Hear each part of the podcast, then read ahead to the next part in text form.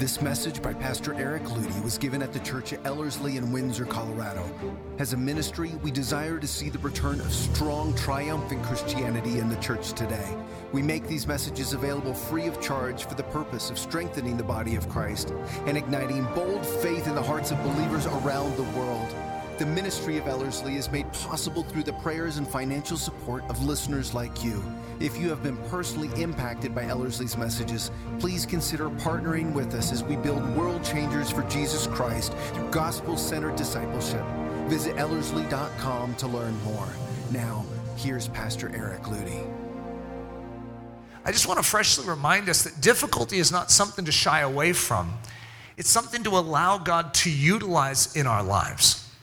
And in the body of Christ, there is a built in difficulty, and God doesn't shy away from it.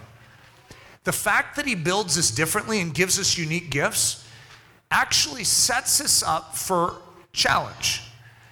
And everything that truly brings life seems to be in that juxtaposed position where it's like, for instance, to get healthy, what do you need to do? You need to train and exercise. Have you ever tried training and exercising? It's painful. And yet, if you want health, you need to engage in a certain level of difficulty in order to gain that strength. And that seems to be the way God builds us.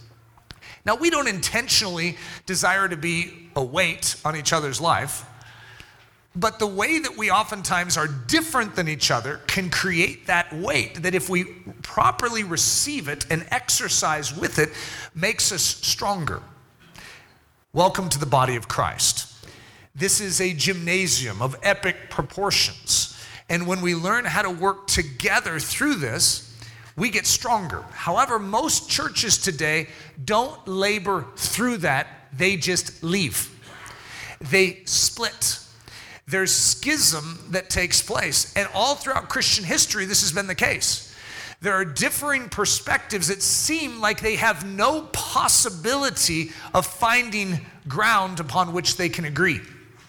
And the more you understand doctrinal disputes, the more you could actually chuckle as I say that and go, yep, I know exactly what you mean. I mean, when you have someone like, and you have someone like, boy, those two can never get along. What we started with here, the environment that you're in, you may not fully understand this, but we called it the Ellerslie experiment. What denomination are you? Oh, we're not a denomination. How can you not be a denomination? That means you're non denominational. No, non denominational usually means this. Are you interdenominational? I don't know what we are, but get the word denomination out of there. We're not trying to be a denomination. We want to be the body of Christ. We want to be the body of Christ. It doesn't matter if you have type of perspective and over here, that we learn to work together because we all fix our compass to the same things. We all fix it to the North Star, which is Jesus and Him crucified. That is what matters. It matters more than any subsidiary doctrine. And as a result, we can work together even as we are wrestling through some of these other things to get to the same place as one, united. You know, it's a clear command in Scripture for us to do that too. And the greatest rebukes in Scripture seem to be those that are trying to break that off and divide. So, what God seems to, His Spirit wants to do is unify us and bring us together, but not in compromise. So, how do you get unity without compromise? That's the exact question that lingers. Because there's so many points where, like, I can't bend on that point. This is an issue of conscience for me. So, how do we work together? So, I want to walk through this, and in many ways, this is just rehearsal of past territory, but there's probably going to be a little deeper uh, digging that I'm going to do in this. Let's go fly a kite. Understanding the gospel tension of freedom and submission. There are two clear things that come out uh, in the scriptures, and they seem at first, if you just teach a message on freedom and liberty in Christ Jesus, beautiful message, profound. If you just bring a message on submission, uh, it's usually not as happy of a message. Uh, it's a little more challenging, but it could be profound. You be like, oh, yeah, that's very important. And we can agree on both sides. Combining the two is where it gets a little dicey because the two seem to contradict each other.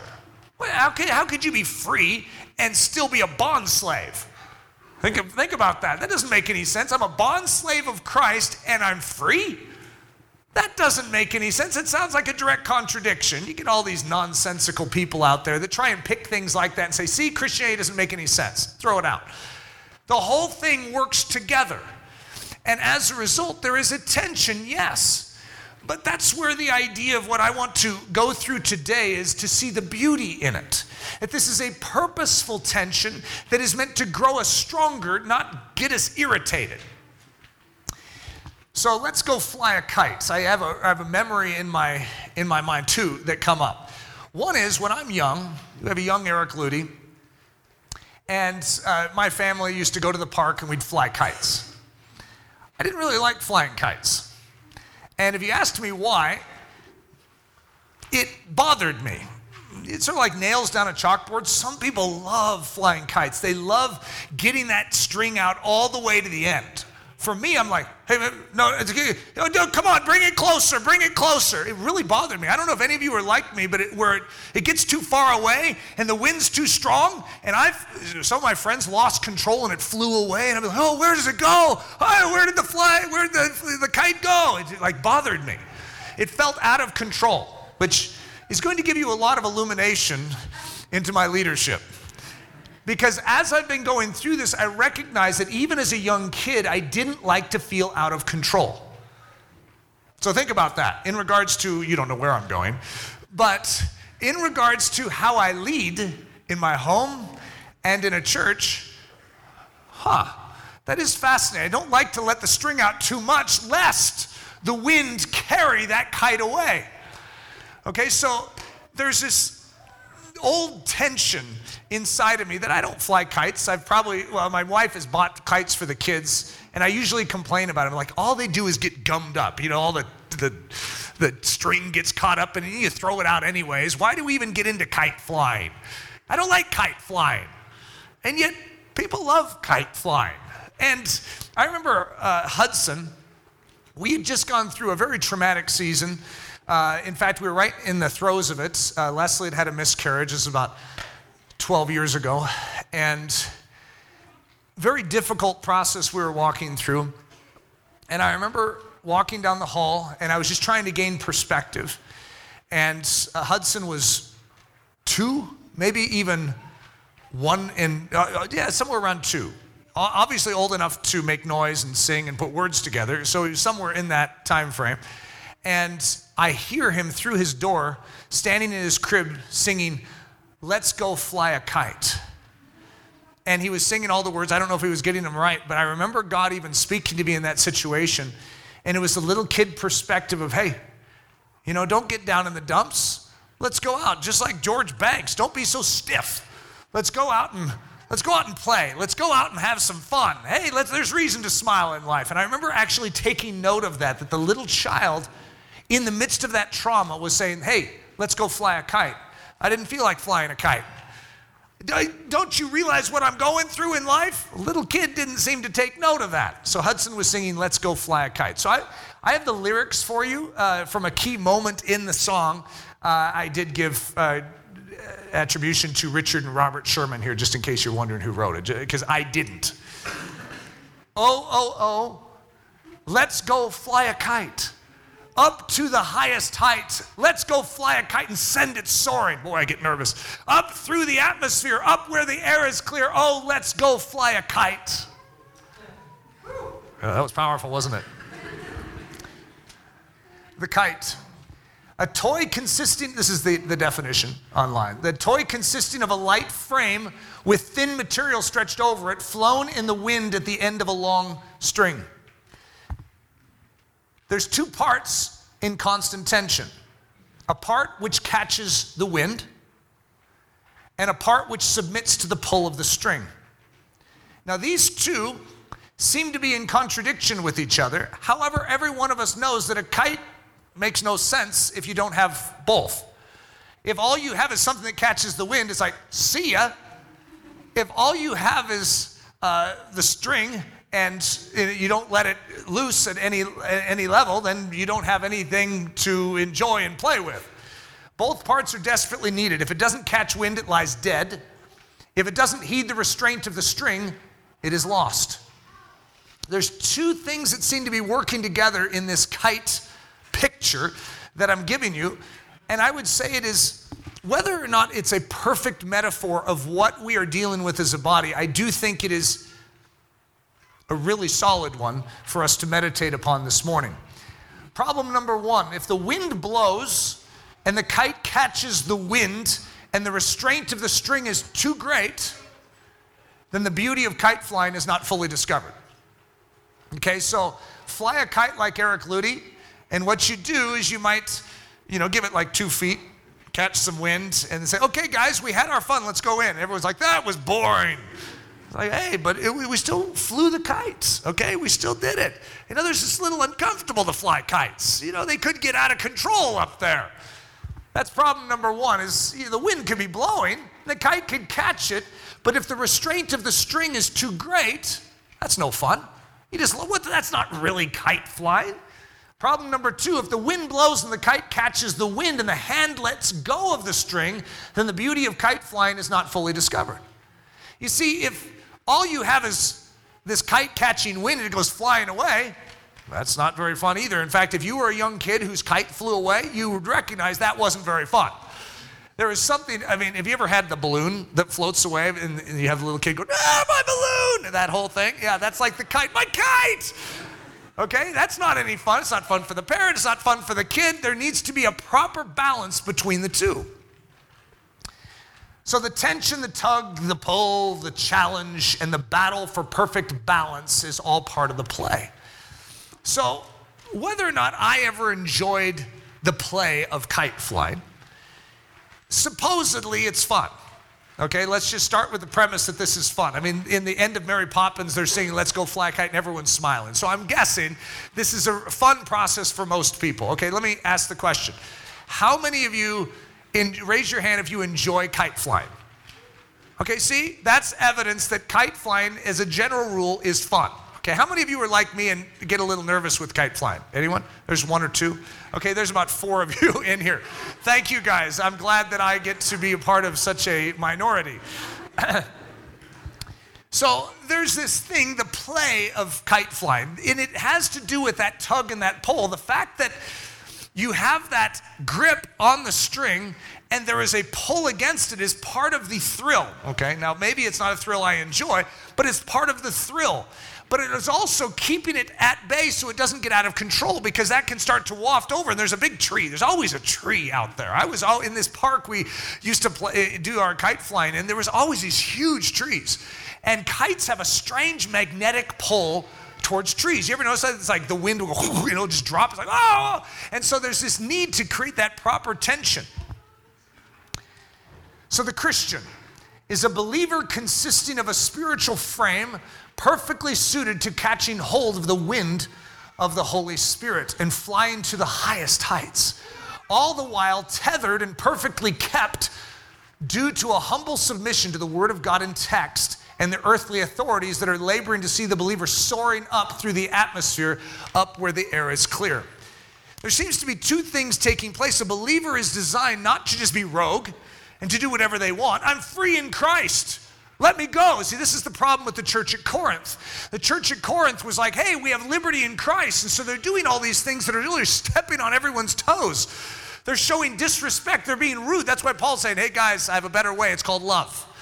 You see, there's a need for that liberty to be tethered. You see, there's nothing wrong with a, a kite being free to fly up to the highest height but it needs to still have a tether to it to something. What is that something? Well, very simply, it's the Word of God. And within the Word of God, there's actually a clarity for every one of us that we have a submission to godly authority in our life. And if we have just freedom and no godly authority that we're submitted to, well, that's no fun. That actually destroys our life. We get caught in the tree of false doctrine. I mean, very easily. There's a reason why that tether is there. It's to help lead us and guide us so that we don't get snagged with the snags that are all around us. And that the true joy of this, this experience known as kite flying is able to be thoroughly relished. Mercy and truth have met together. Righteousness and peace have kissed each other. It's a picture of the cross. The cross is such an amazing picture of these two dimensions being brought together, these, these seeming opposites being brought together God's love, God's mercy, God's kindness, mixed with God's justice, His holiness, and His righteousness. The, the two, if God is truly holy and just and righteous, we have no hope. If that's all He is, but He's also love and He's mercy. Remember, it says mercy triumphs over judgment. And so there's this tension that exists, and the cross solves it all. You see, God has created a means, a way, in and through the shed blood of His Son, for this juxtaposed reality that we face, and that is that we are sinners and He is righteous. And He can have not, nothing to do with unrighteousness. So we must be cast off. But God so loved the world that he gave his only begotten Son that whosoever would believe in him should not be cut off, should not perish, but have everlasting life. You know that. It's called the gospel. But the gospel is a weaving together of these tensions, and it solves them in the person of Christ. What he did actually gives us the solution. You know, Jesus was that kite flying to the highest height.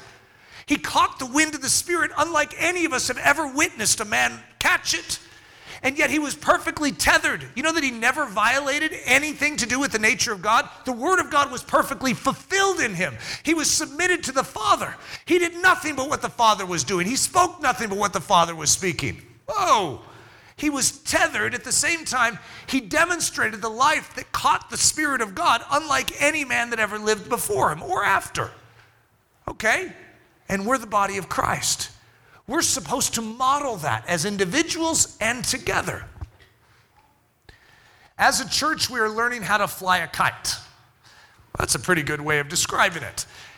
There is something that we are learning. And by the way, this message that I'm giving and this process that we're walking through is so unusual in Christianity. You may be frustrated with it because it seems like we keep walking through it. Why do we keep doing this?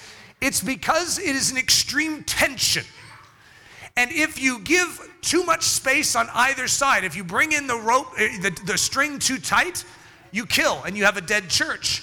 If you let it out too much or just drop it and say, hey, maybe our leadership's getting in the way, let's just let this kite fly. What have you done? You've lost your, your, your kite. In other words, how do you do this? How much string should be given out? How, and some of you have proposed the fact that just let go of the string. Okay, by the way, I've gotten that proposal. You didn't say it was string, but just give way, leadership. Why are you hindering this? And then you have others in here, by the way, that are scared to death of the leadership letting go of the string. Okay, I mean, we, we are a funny body. We really are. Okay, and I know some of you want to know statistics of how many are leaning this way, how many are leaning this way. But the point is, there's both and in this body because we are all wired differently, even though I'm a little concerned that only four people raised their hand that they're concerned about kites flying too wildly. I'm like this one guy. He's like, Eric, you're the only one that's concerned. As a church, we are learning how to fly a kite. We have some who are afraid of giving out too much string and are stifling the fun of catching the wind. I know I look like the guilty party when we read that. By the way, I have no desire to hinder the Holy Spirit. None. I am, I'm the one bringing it up. Just remember that. I'm the one that keeps bringing this up, saying, guys, I want the wind to catch us. I want to move us forward. I am hot wired for whatever reason. Maybe it's because of my experience. I've traveled all over the world, I've been in thousands of churches. I know the dangers of what is happening in modern Christianity, I know where it's going, and I am, yes, very likely hypersensitive. It's very likely. And as a result, I want to notate that and allow the Spirit of God to put his finger on that and say, Eric, that's hyper. It's not just sensitive, it's a hypersensitive. All right, God, you're right. There's some of you that are hypersensitive to strong leadership. Why? Because you've been in that church. You know that, you know that one church where the leadership took way too strong of a position and started defining how you're supposed to live and everything about it, how your marriage should be, how your child raising should be, how your kids should sit in church and all that. And you're like, oh boy, if I see Ellerslie and steer anywhere near that, I'm out of here. Okay, so as a result, there could be a hypersensitivity on the other side. Okay, so as a result, there is this very unique blend of a body here where we're all coming usually to something like this because we don't like the extremes. We want the body of Christ the way it's supposed to be, and we know that in this environment we are at least correctable to the Word of God. One thing I can tell you about our leadership is we are correctable to the Word of God. This is a humble group of men and they really desire to serve Jesus Christ. And we talk about this. Are we being too strong? Are we hindering the flow of the Spirit because we don't want to? So, God, please correct us if this is the case. We're not trying to self justify. We're not saying, hey, we're fine, leave us alone. There is a genuine desire for us to be conducive, to us to facilitate what God is doing. However, we see equally in Scripture not just the facilitation of the Holy Spirit, but the governance and the superintendence over sound doctrine. And how do you do both of those simultaneously? Well, here we are. We have some who are afraid of giving out too much string and are, stif- and, and are stifling the fun of catching the wind. We have some who are altogether opposed to the string and want the kite to have the freedom to just fly wherever. So, we're going to have two different groups of people that I'll define here the hold the string tight gang. So, their fear, the wind will carry the kite up, and then the no stringers will snip away the string and fly off to Neverland. Okay, it's, it's a real, it's like, whoa, if this gets too far, then I can just see those no stringers. They're like, uh huh, finally, snip. And then whoo, they'll go flying off. And I've seen it. I've seen how bad it can get. Okay, and all of you were like, what, do you think we're going to do that? Is that what we're doing? All right, here's the, another group the cut the string that's holding us back brigade. Their fear, the wind will blow and the little, the little stringers will quench it by giving no allowance for flight.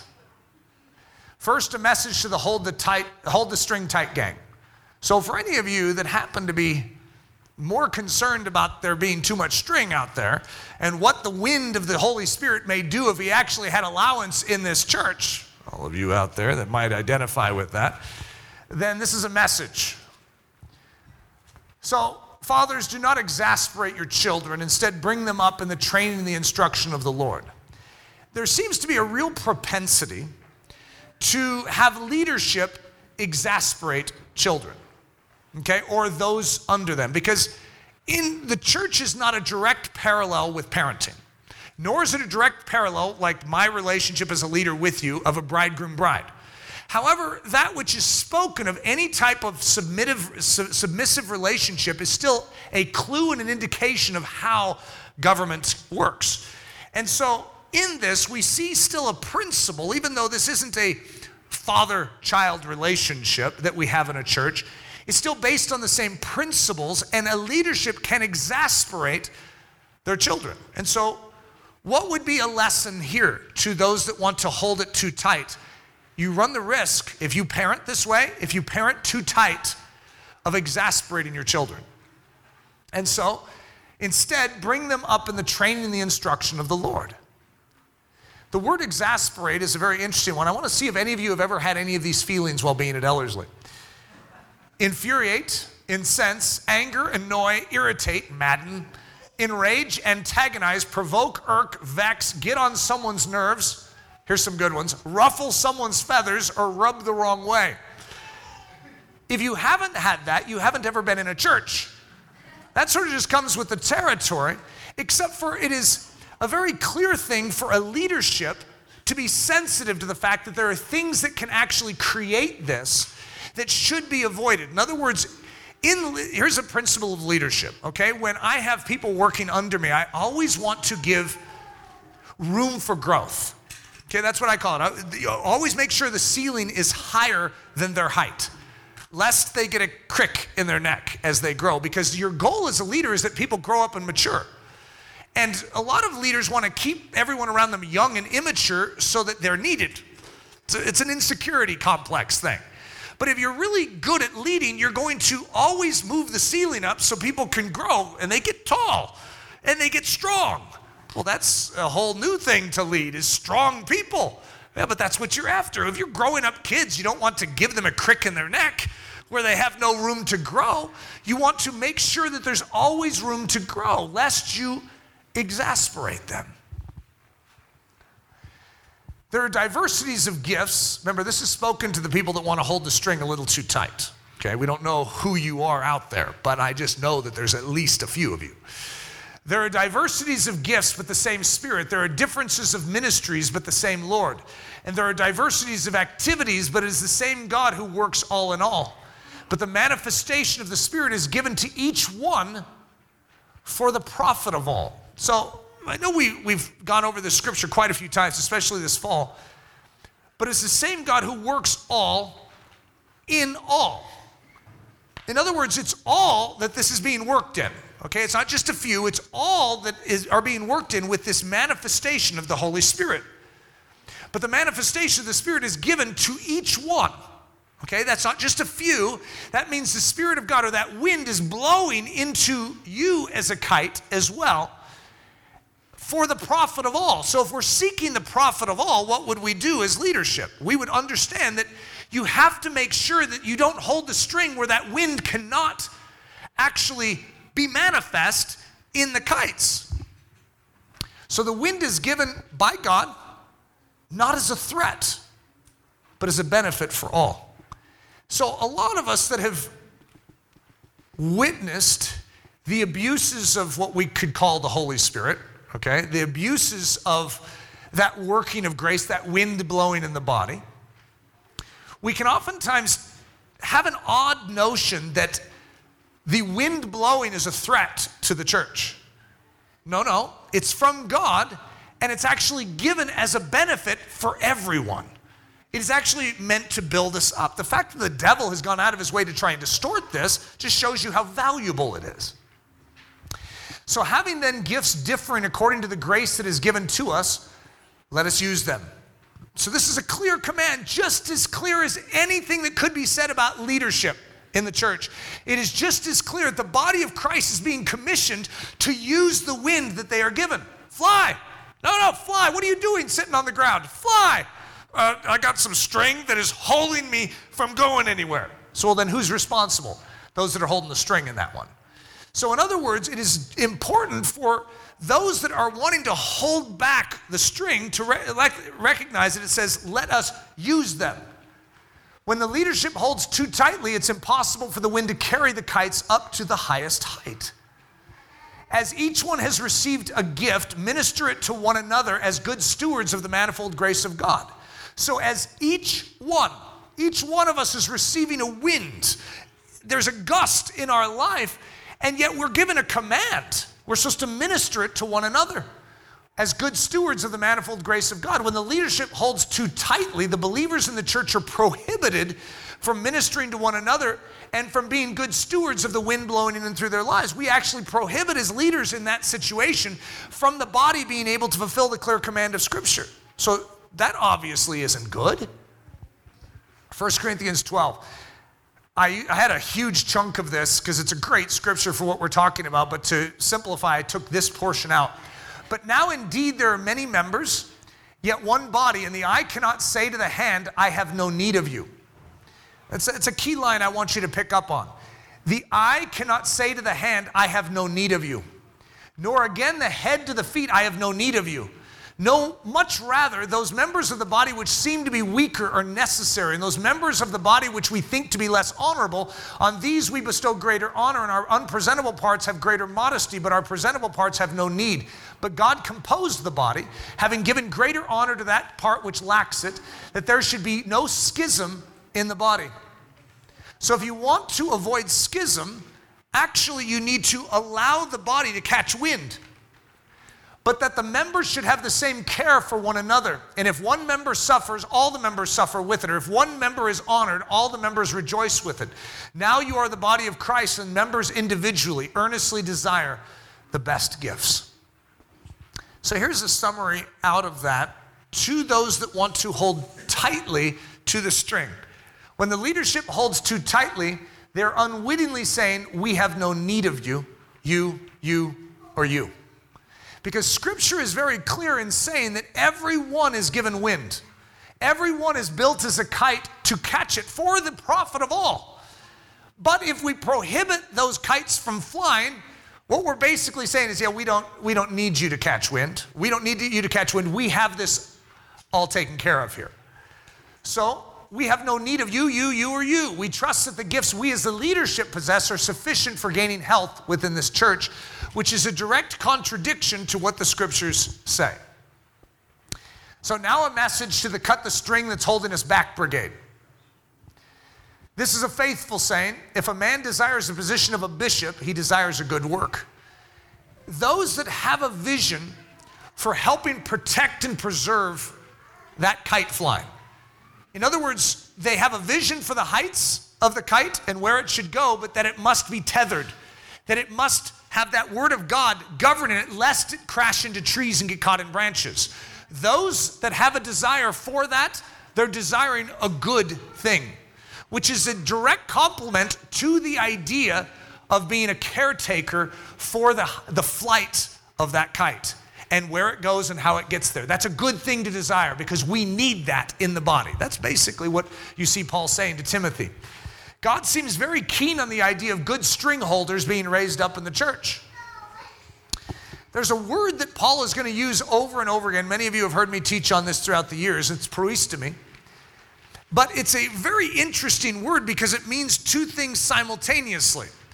It means to care for with gentleness and to protect with fierceness simultaneously. So it's like a shepherd word, okay, which is why it's applied to shepherds.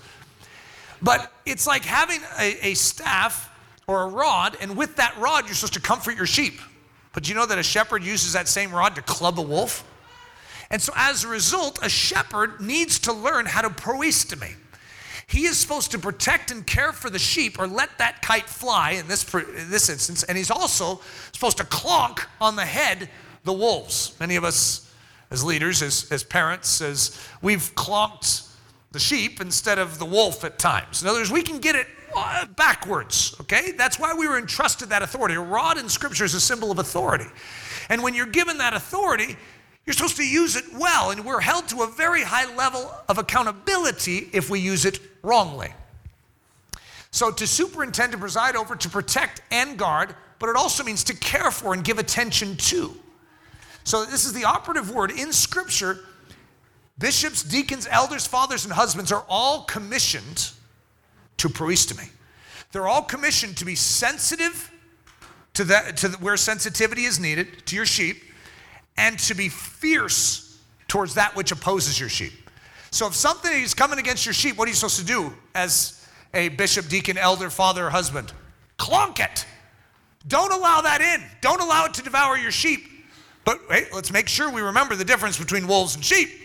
If it's one of your sheep, even if they're misbehaving, what should you do? You need to handle a sheep as a sheep and handle a wolf as a wolf.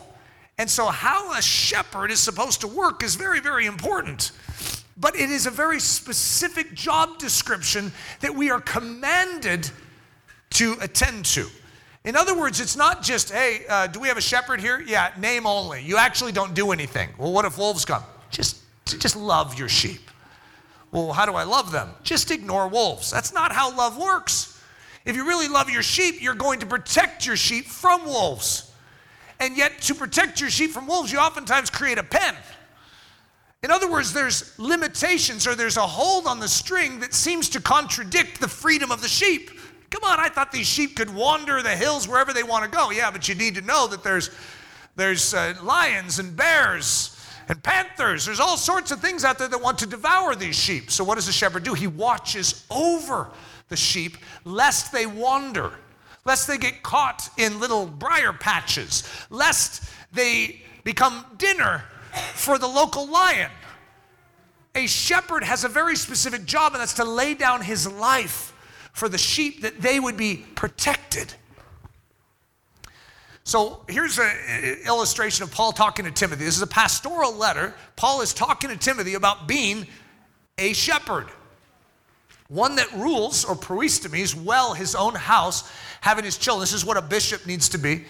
His children in subjection with all gravity. For if a man know not how to rule or proistemi his own house, how shall he take care of the church of God? A man is not fit to rule in the body of Christ if he's passive at home. If he's not dealing with wolves and comforting sheep well in his home, then he has no business leading the church because that's what the church is. Let the deacons be the husbands of one wife, ruling or proistomene their children and their house, own house as well. Let the elders that rule, proistemi, well be counted worthy of double honor, especially they who labor in the word and doctrine. Know, if you've ever been around someone who's quote unquote laboring in word and doctrine, they have a tendency to have a really tight hold on the string. They're always very interested in string holding. It's like, hey, we don't want to let that out too far there. Those are those crazy characters that are laboring in word and doctrine. They're always thinking about trees and false things to briar patches. They're all talking about that. Get these people out of there. They're hindering the flow of the Spirit. They're working together. And that's the key that I want to bring up today is that it's not one side or the other, it's both and that we need to cultivate here in this church. God designed that elders be put in place in every church. This is very clear from Scripture. Men that hold the string as the Bible commands them to hold it. To do this, they must understand the highest heights the wind desires to take the kites up to and how to help those kites avoid the tree limbs of false doctrine on their way soaring up through the atmosphere up where the air is clear. I'm getting a lot of mileage out of this song from Mary Poppins today. Ephesians 6. Now, Ephesians 6 goes beyond just 1 through 3. Of course, this is the classic uh, chapter and when you get to verse 10 where it talks about uh, the spiritual battle and the armor of God. But before that, it is talking about authority and submission. And it talks to children, then it talks to fathers, which is about do not exasperate your children. Uh, and then it goes into talking to masters or slaves and masters. And so it says, Children, obey your parents in the Lord, for this is right. Honor your father and mother, which is the first commandment with the promise that it may be well with you and you may live long on the earth. So, a child from a young age, growing up in a Christian home, is going to learn something, and that is that there is a tether on the life. And as you respect that tether, you are learning as a child to grow up to respect the tether of the Word of God in text. To respect it, that the Holy Spirit will never violate that tether. The Holy Spirit's wind will never blow you in a direction that is opposite the tug and the pull of the Word of God. They work together. If you want to have fun with your kite, you need to learn both and. It's not just catch the wind. Oh, the Holy Spirit told me to divorce my spouse. How many people have had the Holy Spirit supposedly tell them that? No, no, no, he didn't. Okay, that's not actually what's going on here. Something else is going on. I don't think that's the right spirit. You see, the way that we even test the spirit is with the Word of God in text. That's how we create this tension that actually helps govern and for us to discern how this wind is blowing. Is this the right wind? Where's it carrying you? That wind's carrying you into a tree. Beware, false wind. When the cut the string that's holding us back brigade, when they don't heed the tug of the string, they immediately open themselves up to a flight pattern that doesn't go so well. Titus, you'll notice that this is quite the collection of scriptures in the, uh, in the book of Titus. Again, this is a pastoral letter. Paul is talking to Titus, and he's, in a sense, training him how to handle this church in Crete. I left you in Crete that you should set in order the things that are lacking and appoint elders in every city as I commanded you. For there are many insubordinate both idle talk, talkers and deceivers, especially those of the circumcision, whose mouths must be stopped, who subvert whole households, teaching things which they ought not for the sake of dishonest gain. So in the church, the pastor is being told, well, we got a lot of those that don't really appreciate the string. They're insubordinate, okay? They want to fly free, but so I want you to set things in order. We need to get the proper tug on this. Okay, we need to get the proper hold on this. And he gives them a description of that there are these who are seeking, whether that's for their own self glory, there's all sorts of different reasons of why people enter into the church of Jesus Christ, and you know what leads them is not always the Holy Spirit. We need to be watchful of that. Rebuke them sharply that they may be sound in the faith, not giving heed to Jewish fables and commandments of men who turn from the truth. You see, Titus is being told to guard the correct doctrine. In other words, Paul has entrusted him with something and to actually help steer this church in Crete to be healthy. Speak these things, exhort and rebuke with all authority. Paul, or Paul is saying to Titus, I've given you authority to actually, look at this, to speak these things that Paul is teaching him, exhort and rebuke with all authority. Let no one despise you. Remind them to be subject to rulers and authorities, to obey, to be ready for every good work. And it isn't just the authority in the church, he's actually telling slaves to be submitted to their masters. Okay, he does exhort masters to be loving to the slaves, but it's interesting to say, hey, wherever you're at, submit. And to show love in and through that, to show obedience unto God in and through submitting to your earthly authorities. And I know that authority can get out of whack and it can be oppressive and it can be bad. I get that. There's, there's all sorts of balancing things that we could throw into this, but I don't want to, because there has been abuse of authority, throw out the idea as if it's not biblical. It is. It's very important, but it just has to be the Holy Spirit's version. It has to be in agreement with God's nature. But avoid foolish disputes, genealogies, contentions, and strivings about the law, for they are unprofitable and useless. Reject a divisive man after the first and second admonition, knowing that such a person is warped and sinning, being self condemned. There are those that try and come in to divide, to create schism. And as a result, there is a need for protection in the body that string holder becomes very, very significant. God says this is very important. He's the one that adores. This is worth double honor if someone is doing this well within the church. If someone is functioning this way, this is very, very important. Can the string holder hold back the work of the kite and the individual kites from flying? Yeah, I can. And can the kites rebel and be insubordinate to the string holder? Yeah, yep, they can. This is proven true throughout Christian history. We know very well as Christians how to do this wrong. What my appeal to all of us is, is that we labor to do it right. I have a vision that we can do this right. I know for me, God has put his finger on this and he's pointing. If there's any hyper in me where it's just like extra sensitive, I'm the first one to say, Yeah, guys, I'm seeing that I'm acting sort of weird here. Because you could say, well, doesn't the Bible say this? Yes, it does. And then I get a twitch. It's like it says it and I agree with it, but uh, boy. And you've seen me when we talk about greet each other with a holy kiss. I have the same like twitch that comes up. It's like I, it says it five times. So what am I going to do? Well, you know, we live in different times. We, we have these. Uh, it also just says it. So how do we exercise the truth of the Word of God that is tethering us? That is saying, hey guys, there's a pattern for how we exhibit the nature of God. Let's heed His prescription instead of coming up with our own.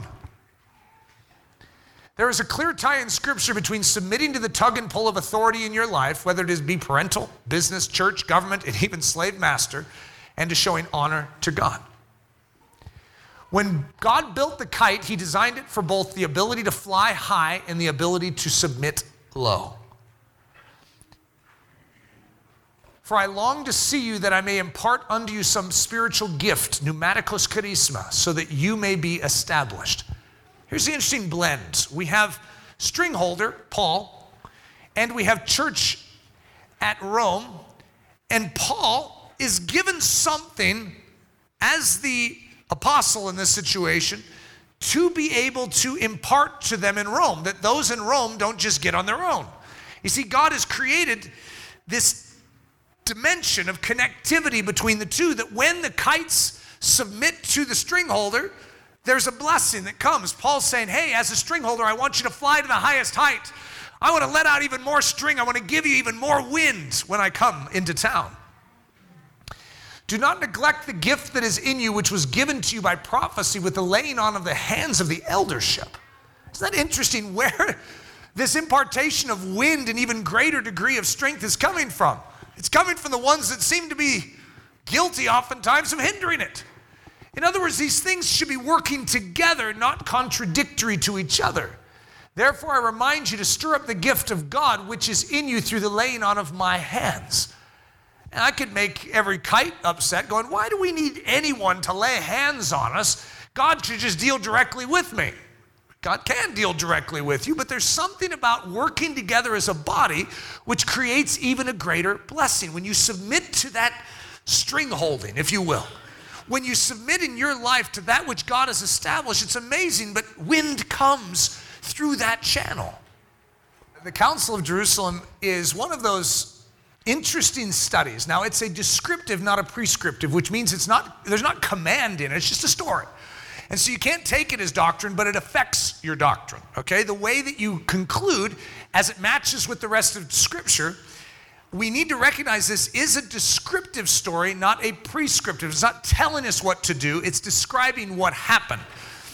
But it's very interesting because we have similar tensions, different issues, but similar tensions that are taking place in the early church we have rabble rousers. They were called the Pharisees in this little story, but they're of the circumcision, if you've ever heard that. They're Judaizers. They're ones that want to take the newly converted Gentiles and put them under the law. Hey, we as Jews are under the law, you guys should be too. And this becomes a tension point. And what you're going to see is the balance between letting kites fly and eldership attempting to be led of the Holy Spirit with wisdom to know how to govern the flight of those kites. Should we let the Gentiles come under law and have no string? Or should we let them fly away? Or should we mitigate against that and create the right tension? And what you see in this is very fascinating. So, Acts 15. Some men came down from Judea and began teaching the brethren. Unless you are circumcised according to the custom of Moses, you cannot be saved. By the way, there are people in the church today teaching basically the exact same thing. It's really weird. And when Paul and Barnabas had great dissension and debate with them, the brethren determined that Paul and Barnabas and some others of them should go up to Jerusalem to the apostles and elders concerning the issue. So there's this tension. Paul and Barnabas are like, hey guys, you're missing the whole gospel here. And yet there's a tension, there's a possible division.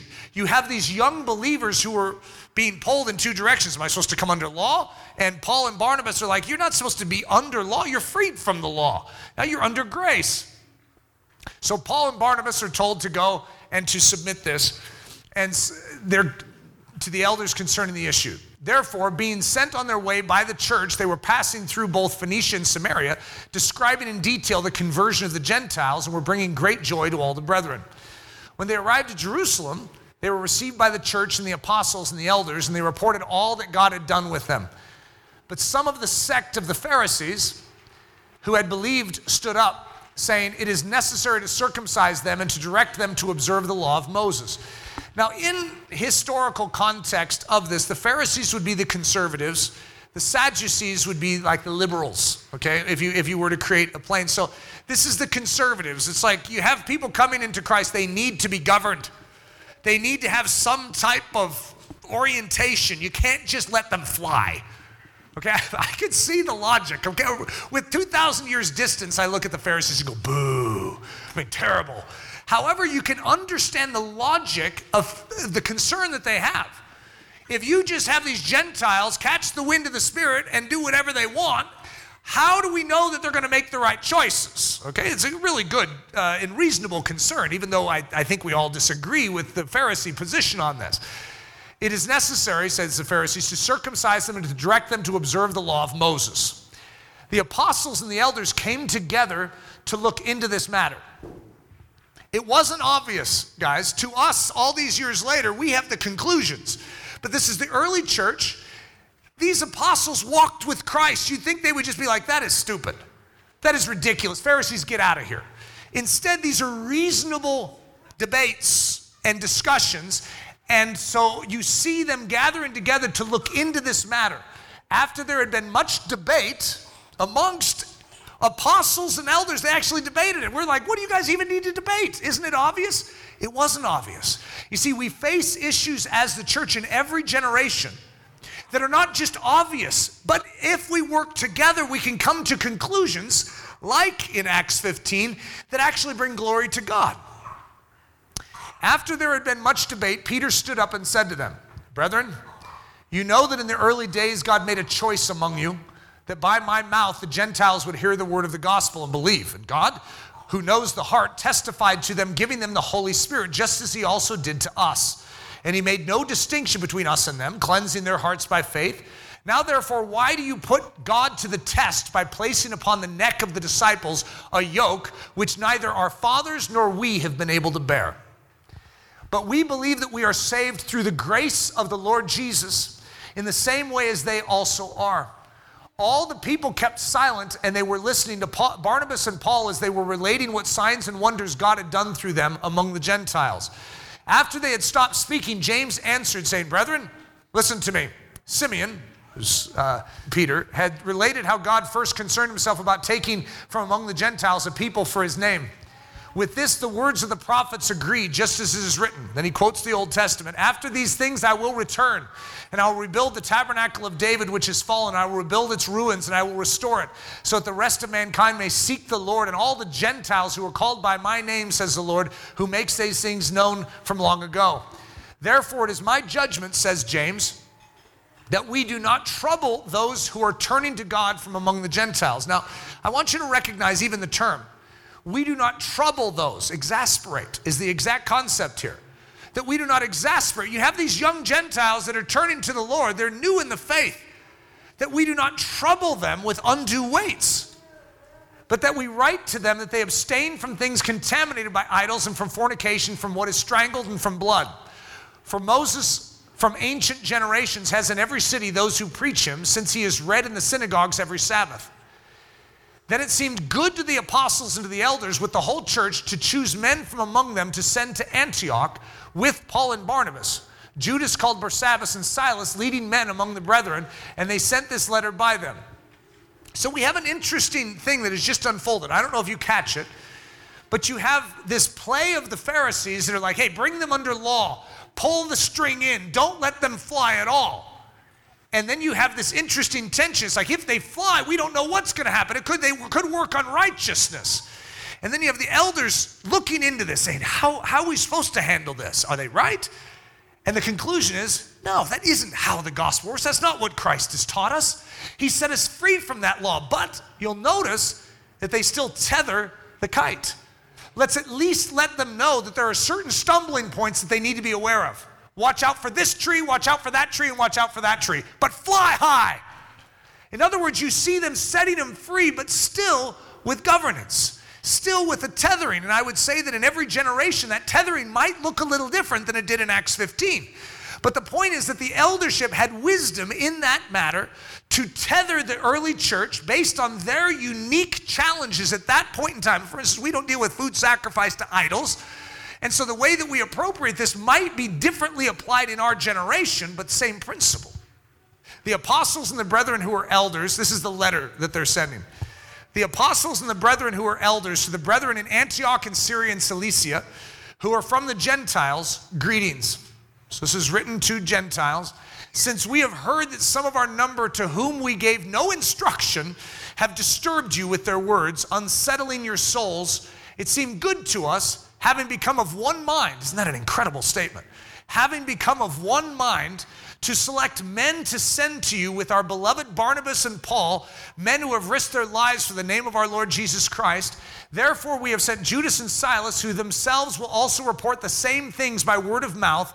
For it seemed good to the Holy Spirit and to us to lay upon you no greater burden than these essentials, to not hold you in more than is necessary but to let you fly to the degree that is necessary, is appropriate. That you abstain from things sacrificed to idols and from blood and from things strangled and from fornication.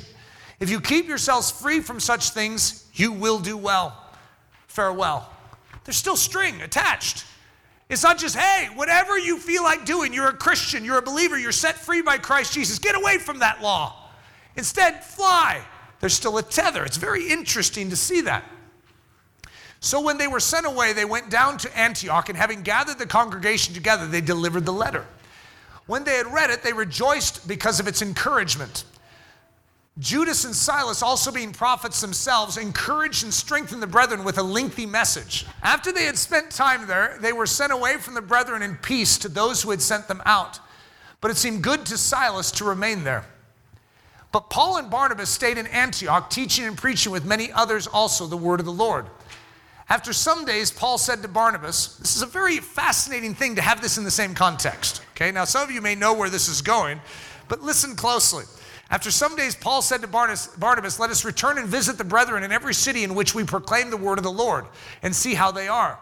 Barnabas wanted to take John, called Mark, along with them also, but Paul kept insisting that they should not take him along, who had deserted them in Pamphylia and had not gone with them to the work. These are God fearing men that just walked through a very difficult issue together, have worked together in the field. They're both solid. That's all we know. There's nothing to the contrary in Scripture. And there occurred such a sharp disagreement that they separated from one another. This is, by the way, Paul who teaches unity. and Barnabas took Mark with him and sailed away to Cyprus, but Paul chose Silas and left, being committed by the brethren to the grace of the Lord. Uh, it doesn't say that Barnabas is sent away being committed by the brethren to the grace of the Lord. Isn't that an interesting statement? It does say that Paul was. So the Paul opinion on this is the harder one to swallow. Because the mercy minded people in here are like, hey, come on, let him have a second chance. Paul recognizes the significance of shrinking away when the testimony of Jesus is at, at stake. You can just sort of see Paul. It's like, that guy needs to prove himself uh, first. Uh, this is too important of a work, and I, I don't feel comfortable with it. And can't you see Barnabas? It's like, we need to show mercy. This is what it's about. You can't just cut him off and say there's no hope. I'm not saying there's no hope. I'm saying I don't feel comfortable with him coming on this trip with us. That is contrary to the gospel, Paul. How could you, who preach this and this and this, say that? It is not contrary to the gospel. It is just as important because I have to be a protector of the church, and this man is dangerous right now. He left us when we were in Pamphylia. I am not going to. Can't you just hear this? I mean, this is classic stuff. Someone should write a movie script over this. which one's right, which one's wrong? Doesn't commentate on that. It shows you that there is points of contention among strong Christians that can divide. Our labor as the church is to not have that happen. It is, it is possible, just in the way it's worded, that Paul's position is actually endorsed by the church. They were sent off by the church. Seems to be complimented by the church, whereas Paul and, or Silas and what is it, Barnabas took Mark. No comment there. It doesn't mean that. It just means what Paul did is definitely backed, though, in this statement. During a transition from an old model to a new model, okay, in this time you have an old model to a new model. You have Judaism, Christ comes, dies, is buried, is resurrected, ascends. You have the early church. Whoa, this is a new system. This is a new way of doing things. And in that transition, you have challenge. We are going from an old system. Many of us have a disturbance inside of us when we think about making this church like every other church out there. We don't want it. We don't want it. The reason many of us are here is because we all don't want to be like that. We're just not exactly sure what we're trying to be. We just don't want it to be like that. But all of us, if we were to throw our opinions in of what we think God's doing here or where He should be taking us, we might differ just a little. But we all agree we want to go where God's leading us.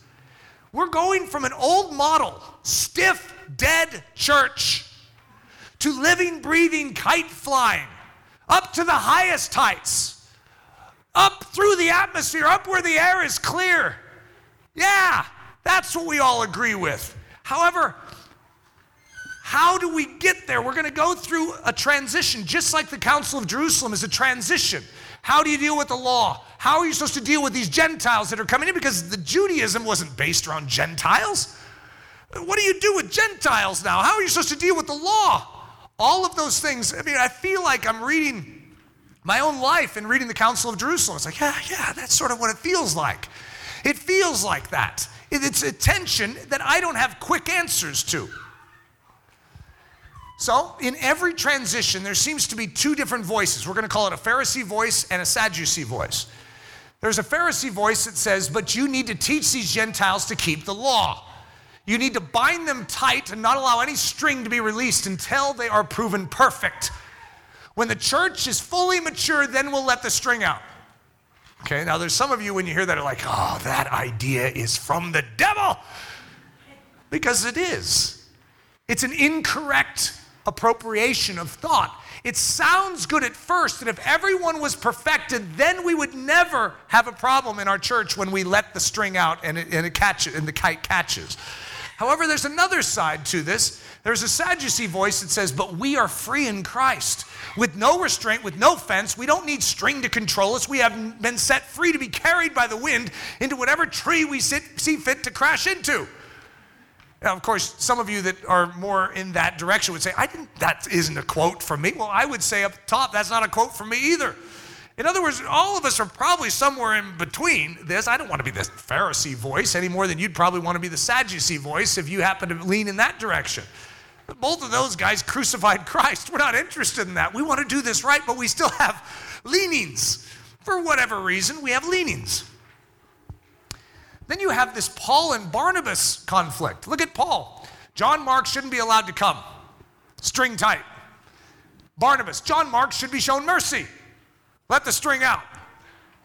And it's interesting just to see that in this same context, you have that sharp disagreement. Uh, Psalm 85 Mercy and truth have met together, righteousness and peace have kissed each other. It is not one or the other. I'm with Paul, I'm with Barnabas. It's like, hey, I see what Paul's saying, and I understand Barnabas. Guys, how about we work this out? That's a hard one, especially since it doesn't show it in Scripture in that exact situation. Except for we do see that Mark does seem to repent and come back and is useful to Paul later, which is a very interesting fact. Either Paul figured he was wrong, or John Mark recognized what I did to Paul was wrong. Paul, thank you for holding the, line on that. Thank you for being that string to my life. A final word to the leadership. Husbands likewise dwell with them with understanding, giving honor to the wife as to the weaker vessel, and being as being heirs together of the grace of life, that your prayers may not be hindered. Now, this isn't a husband-wife relationship in the church. But again, the same principle can be extrapolated that there is a need for leadership to live in an understanding way. That if the way that we are leading is exasperating, is not understanding, what should happen? If any of you are, are, da- or, sorry, husbands in here, boy, this scripture is so telling. There's, it's so easy to not be understanding. So easy. And it's so easy in any leadership position to say, hey, they just need to get used to it. This is my role. Don't they understand it? This is hard. Very easy to do things like that as opposed to saying, no, I want to live in an understanding way. And that's imperative for the leadership. We need to pull on this string in an understanding way, never prohibiting the kites from reaching those highest heights. It is imperative that we don't use our position of rulership to exasperate, to control, or to take the Holy Spirit's place. A final word to the congregation. There is a huge blind spot in this generation toward the importance of the string holders. You know that the anti man movement that is currently in place today is, if you could call it this, an anti authority movement. It is an anti head movement. We want to diminish the headship, ultimately, of Jesus Christ. This is how the spirit of the age is working it is anti Christ. And Christ, being the head of his church, models that in all relationships, in all forms of government. And so, what we see is a generation, we are very susceptible to it. To see the beauty of something like spiritual gifts and the use of all the body, makes sense to us. But to have the string still attached to it, what? What's that doing there? I've seen that string misused. Yeah, so have I. And yet, it is not throwing out one or the other. It is learning to find that tug and that pull and balance in it. Please help serve your string holders here in this church by working with our tugs and our pulls and not fighting against them. We give them because we love this body. A reminder of, of what this is all about. So it might shock you guys. Jesus. You see, the whole point of this church is Jesus. You seen Jesus, you being changed by Jesus, you having your life overcome by Jesus, Jesus living inside of you, Jesus leading your life, Jesus being seen through your life, you giving Jesus to others. That's what we're here for. So, what is going to best help that be facilitated? That's what we're learning. So, to do that, we need to fly a kite. That's what this church is. Why are we flying it? For Jesus. For what purpose? That Jesus would be seen, that Jesus would be known, that Jesus would be manifest in our lives, through our lives, and this world would see more of Jesus. The whole reason that this even matters, and the whole reason we need to wrestle through, even though hardly a church on earth would ever dare try and cover this topic, because it indicts leadership, it exposes leadership. We're willing as a leadership in front of all of you to say, we are not perfect. We desire to hold this string properly. Have we done it perfectly? Probably not. And have we clung to it too tightly? Possibly. We're willing to be corrected in that. And that's not something a leadership wants you to focus on. Hey, focus on something else, not on us. It's hard. It really is being leaders. But if we aren't humble and if we aren't sensitive to this, we run the risk of exasperating and not living in an understanding way with those that we have been assigned to care for. And in so doing, we are hindering the flow of grace in and through this church, and ultimately we end up with a dead kite. I have no interest in a dead kite. I also don't have interest in a kite flying away and getting caught in a tree. I'm interested in a kite that flies to the highest heights, up through the atmosphere, up where the air is clear. I want us as a church to be a testimony, a flying flag in this world that is showcasing the glory of God, and everyone has to stand back and go, Whoa, look at that. That's like a church that actually works. Yep. How's it done? Not by men, by God.